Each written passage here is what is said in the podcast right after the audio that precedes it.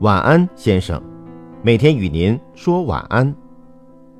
手机前的听众，你们好，我是主播随风，欢迎关注微信号陈宗鹤先生。愿我们的故事在星月下陪您渐入梦乡。今天分享的文章为《今宵离别后，何日再归来》，作者摆渡人。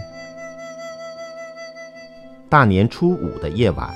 在淄博火车站的候车厅里，一位四十多岁的中年男子深深跪拜在前来送行的父母面前。满头白发的老父亲不停地伸手抹着眼泪。这感人的一幕拉开了春节离别的序幕。在此之前，就有一道令人心酸却又现实的算术题，是说，假设父母都已经到了四十岁。按照现在发达城市的平均寿命八十岁计算，我们大约还能陪在父母身边多久？按照每月回家一天，其实大多数人每年只有中秋和春节回去两次。我们一年陪在父母身边只有十二天，四十年也就是四百八十天，换算成单位年的话。只有一年零四个月而已。我们的父母日夜陪伴了我六年，无偿供养了我二十多年，我能回报他们却是只是一年零四个月，甚至还很可能远远不到。自从我们背上书包走出家门，探索这个精彩复杂的世界，为了梦想越走越远。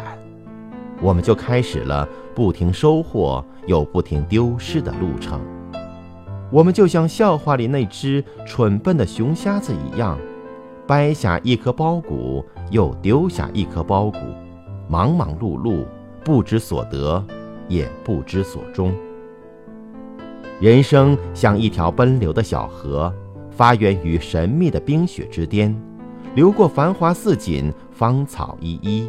流过夏木阴阴，丛林茂密；流过山高月小，洪波涌起，最终归于平静宽广的大海。我们一路向前，跌跌撞撞，鲜有机会学一下庄子故事里的河伯，顺流而东行，至于北海，然后悬其面目，回顾自身。于是不经意间。已有许多美好的岁月渐渐沉淀在了记忆的河底。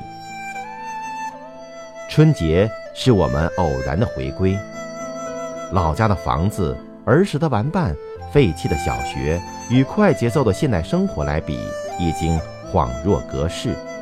只有在春节，这些才有忽然重在眼前。或许春节的意义就是一群人聚在一起。重新描画那些悠久的回忆。今天偶然聊起，我小时候冬天怕冷不肯起床，姐姐会提前把我的衣服放在炉边，烘得热乎乎的。有一次竟然给烧着了。开怀大笑之余，我不禁想到，原来从那样小小的时候开始，姐姐就悉心地爱着我。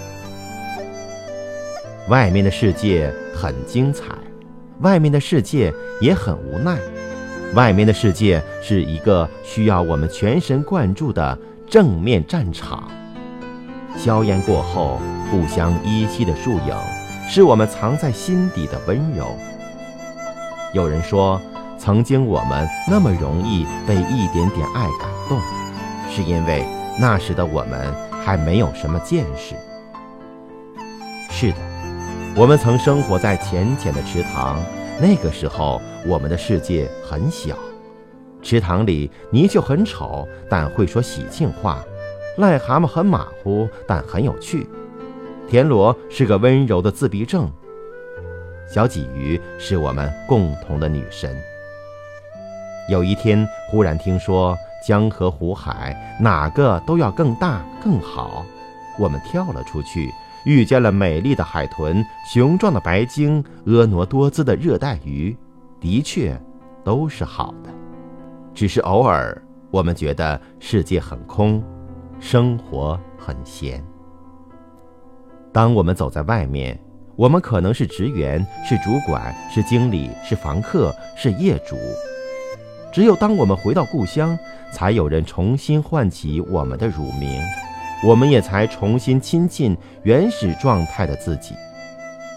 幸而，我们没有生活在鲁迅笔下的那个年代，让一切过往都沦为荒凉。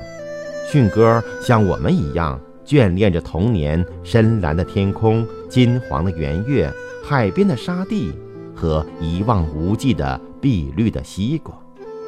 十一二岁的少年闰土是他心目中的小小英雄。他项戴银圈，手捏一柄胡叉，向一匹茶紧力地刺去。成年的迅哥返乡，终于见到了童年伙伴。巨大的隔阂之下，闰土动一动嘴。终于叫出一声“老爷”，浪迹天涯，我们愿意成为众星拱月的佼佼者。回到故乡，我们真正期待的却是一声久违的乳名。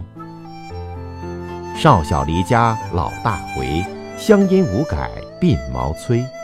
一声乳名唤起的是亲切的回忆，把我们拉回的是身骑竹马或蓬头垂纶的青葱岁月。偶然的回归里，我们还能放下所有荣耀，彼此赤诚，相亲相爱，这就是最大的幸运。吃完热闹的家宴、同学宴，归期又到眼前，我们不得不承认，远在天边的他乡，连同故乡一起，都是我们生命里无法割舍的牵挂。我们从这里回到那里，又从那里回到这里。站在忠孝难以两全的境地，离别与回归已然无从选择。伴着蒙蒙的细雨，车窗外的故乡渐渐远去，母亲的衣袖渐渐模糊，心里的音乐轻轻唱着。我多想回到家乡，再回到她的身旁，看她的温柔善良，来抚慰我的心伤。一年的征程再次开启，但愿今宵离别后，游子早归来。作者：摆渡人。本文由微信号陈宗鹤先生出品，欢迎关注。晚安，先生，每天与您说晚安。